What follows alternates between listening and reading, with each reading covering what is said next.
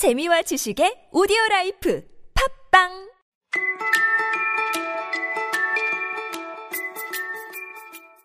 지상 최대의 영어 작전 꼬집어 문법 시작하겠습니다. 지난 시간에 listening 학습을 했던 이솝우화 사자와 생쥐 이야기에 분사 구문이 굉장히 많이 나옵니다. 거의 모든 문장에 분사 구문이 들어있다고 해도 과언이 아니에요. listening을 통해서 이야기를 직관적으로 들으셨더라도 혹시 분사 구문 개념이 확실히 정리가 안 돼 있으면 좀 찜찜하실 수 있죠. 그래서 오늘 꼬집어 문법 시간에 분사 구문을 꼭 꼬집어 와서 공부해 보겠습니다. 분사 구문이 뭐냐? 리스닝 시간에도 말씀드렸지만 동시에 일어나는 두 가지 이상의 행동을 말할 때 또는 약간의 시차를 두고 일어나는 여러 가지 행동을 말할 때 세련되게 표현하는 방법입니다. 이게 반드시 이게 정답이다 이런 표현이 아니에요. 분사구문 안 써도 됩니다. 그냥 표현 방법이 다를 뿐이에요. 다른 식으로 표현할 뿐입니다. 자, 예를 들어 보겠습니다. 분사구문을 이야기할 때 가장 흔하게 나오는 예문입니다. 나는 음악을 들으면서 영어를 공부한다. 그냥 일반적인 동사로 표현하면 I listen to music and study English. 이러면 되죠. And 대신에 더 정확하게 뭐뭐 하면서 하는 접속사 while을 써도 됩니다. I listen to music while I study English. 자, 이런 식으로 그냥 어, 평범한 동사방 현재형 현재형으로 현재형 두 개로 접속사로 연결해서 쓸 수 있는데 분사 구문을 쓰면 listening to music, I study English 이런 식으로 됩니다. 그러니까 원래 문장이 두 개죠. I listen to music and I study English. 그런데 이제 주어가 어차피 앞에 동일한 주어니까 이제 and 다음에 주어를 생략했던 거고. 자, 어쨌든 두 개인데 그 중에 하나를 ing형으로 만드는 거예요. 그리고 주어를 없애버립니다. 그리고 접속사도 쓰지 않습니다. 그냥 약속이에요. 이렇게 ing형으로 하고 이제 글로 나타낼 때는 콤마를 쓰는데 어쨌든 그냥 listening to music, 콤마 I study English 이러면 listening to music이라는 것도 주어는 그 다음에 나오는 I라는 거예요. 이게 약속이에요. 무조건 그렇게 됩니다. 분사구문을 쓰면 분사구문 다음에 나오는 혹은 그 전에 나왔던 주어 동사에서 주어가 그 분사구문의 주어가 됩니다. 무조건. 그러니까 그 두 개의 평범한 문장으로 얘기할 수 있는 걸 하나를 ing형으로 바꿔서 표현하는 겁니다. 과거형일 때도 그냥 ing형으로 표현합니다. 나는 어, 이제 과거형으로 바꿔보면 나는 음악을 들으면서 공부를 했다. I listened to music and studied English. 바꿀 때 그냥 과거형 상관없어요. listening to music, I studied English 이렇게 됩니다. 그러니까 ing형만 봐서는 시제를 확인할 길이 없죠.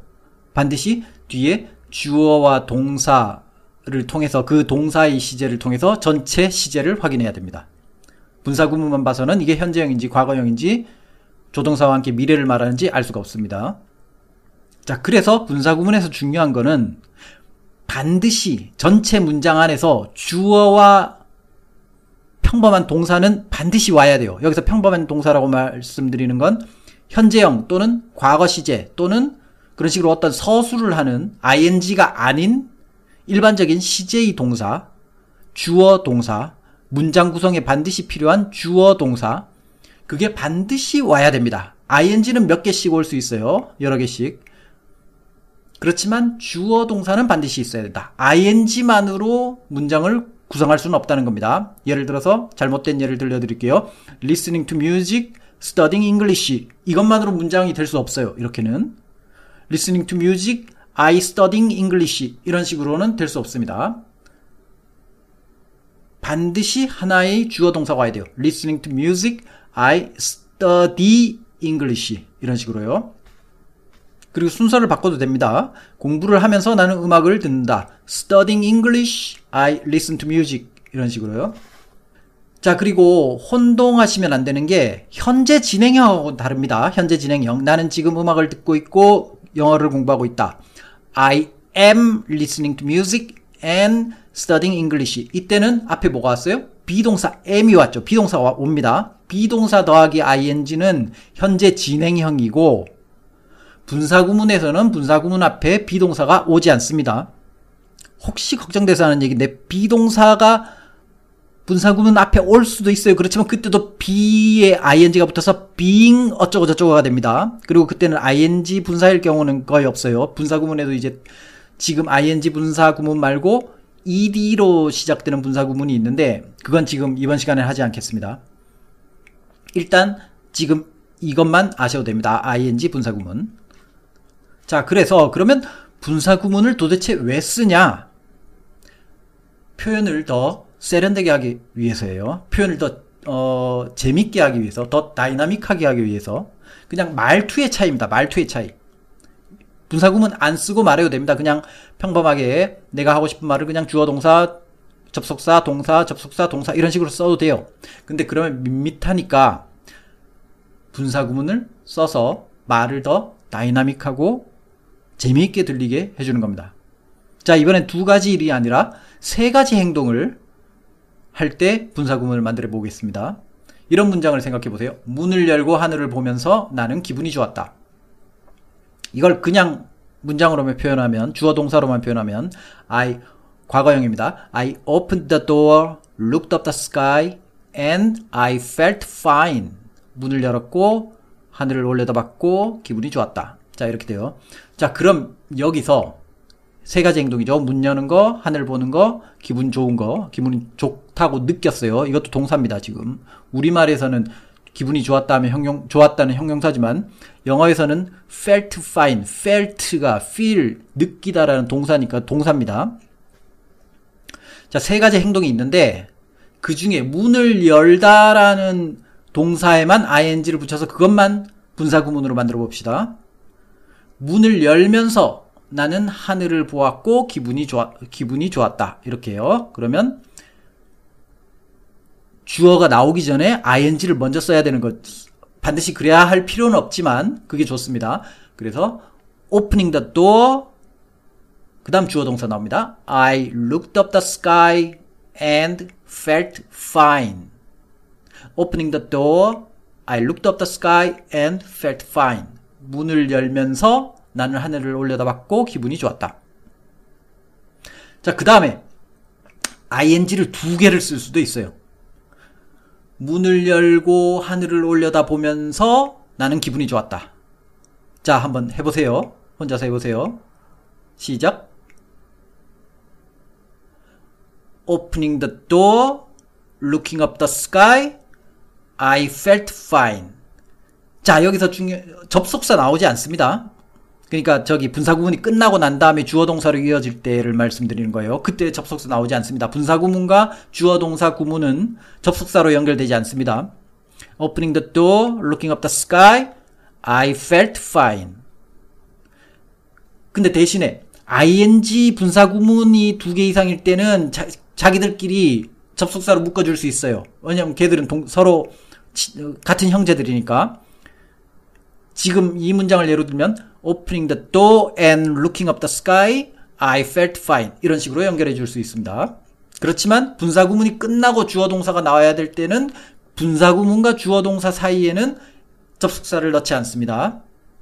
자, 제가 동시에 일어나는 일 혹은 짧은 시차를 두고 일어나는 여러 가지 일을 표현할 때 분사 구문을 쓴다고 했는데 그 외에도 동등한 수준의 이야기들을 묶, 어서 아, 그 나열해서 이야기할 때, 나열해서 이야기할 때 분사구문을 쓸 수 있습니다. 제가 분사구문을 보통 생각할 때 가장, 어, 좋은 예라고 생각하는 게 그런 게 있어요. 우리 보통, 음, 여름이나 겨울에 축제가 그 지역 축제, 강원도에 축제가 있어요. 그래서 뉴스에서 이제 뉴스에서 강원도 축제를 이런 축제가 있었습니다 하고 취재를 해서 보도를 합니다.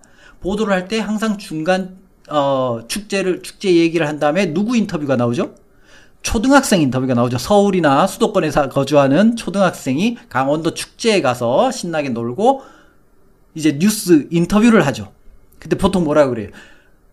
어, 오늘 보드도 타고 맛있는 것도 먹고 멋진 풍경도 보고 정말 멋진 하루를 보냈어요. 뭐 이런 식으로 얘기를 하죠. 예, 대체로 축제 인터뷰하는 초등학생들은 이런 식으로 얘기를 하죠.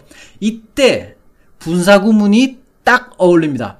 자, 만약에 이걸 평범한 동사로 얘기하면 보드도 타고 I rode aboard, ate delicious food, viewed beautiful scenery, and I had a perfect day. 이런 식으로 표현할 수 있는데 I had a perfect day. 정말 멋진 하루를 보냈어요만 주어 동사로 나중에 맨 뒤로 미루고 처음에 나오는 보드도 타고 맛있는 것도 먹고 풍경도 보고 이거를 전부 다 ing 분사구문으로 나열한 나열할 수가 있는 거죠.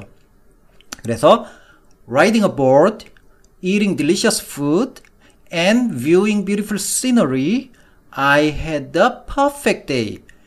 이런 식으로 말할 수 있는 겁니다.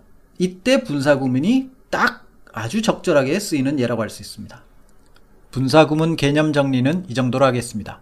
앞으로 영어 문장에서 문장 앞에 떡하니 나오는 ing 구문 또는 문장 중간에 비동사 없이 혹은 꾸며주는 대상 없이 나오는 ing 구문은 분사 구문이다 이렇게 생각하시고 그냥 뭐뭐뭐 하면서 이런 식으로 해석하시고 쭉 읽어 나가시면 됩니다. 분사 구문만 쉽게 넘어갈 수 있어도 영어 읽기가 한결 수월해지죠. 우리가 오늘 ing 분사 구문을 알아봤는데 사실 분사 구문에는 ing뿐만이 아니라 동사 뒤에 ing가 아니라 ed가 붙는 pp형 과거 분사를 쓰는 분사 구문도 있습니다. 그건 오늘 우리가 공부하지 않았습니다. 어, pp형 분사 구문에 대해서 잠깐 얘기하자면 이런 겁니다. 반에서 선발되어서 그녀는 상을 받았다. Selected from the class, she won the prize. 주어 동사 상을 받 그녀는 상을 받았다. 그녀가 주어인데 반에서 선발은 그녀가 한 게 아니라 그녀가 선발 당한 거죠. 그러니까 selecting이 아니라 selected from the class, she won the prize. 주어 없이 selected from the class, she won the prize. 반에서 선발되어 그녀는 상을 받았다. 이게 ed가 붙는 과거분사 분사 구문입니다. 이게 ing형이 될 때는 다른 예문을 들면 상을 수여하는 입장에서 말할 때는 ing 분사구문을 쓸 수 있겠죠. 그녀를 반해서 그녀를 선, 어, 선택해서 그들은 그녀에게 상을 수여했다. Selecting her from the class, they conferred the prize on her. Confer는 우리가 사자생지에서 공부했죠. 수여하다. 그들은 그녀에게 상을 수여했다. They conferred the prize on her. 이 자, 주어는 상을 수여하는 그들이에요. 그러니까 그들은 뽑는 것도 그들이죠. 그러니까 selecting her from the class, they conferred the prize on her. 그렇지만 그녀가 주어가 되면 그녀는 선발을 당하는 거니까 선택되는 거니까 selected from the class, she won the prize. 이게 어, ing 분사구문과 ed 분사구문의 차이입니다. 수동태와 능동태의 차이랑 같은 거예요. 자, ed 분사구문도 굉장히 자주 나오니까 조만간 이 부분을 함께 공부할 수 있을 겁니다. 그럼 다음 시간에는 ing 분사구문을 우리가 공부한 사자와 생쥐 이야기에 적용해서 그 이야기에 나오는 문장을 직접 이용해서 함께 연습해 보겠습니다. 간단한 퀴즈도 풀고 분사 구문을 더 연습해 보고 싶으신 분은 꼭 들어보시기 바랍니다. 고맙습니다.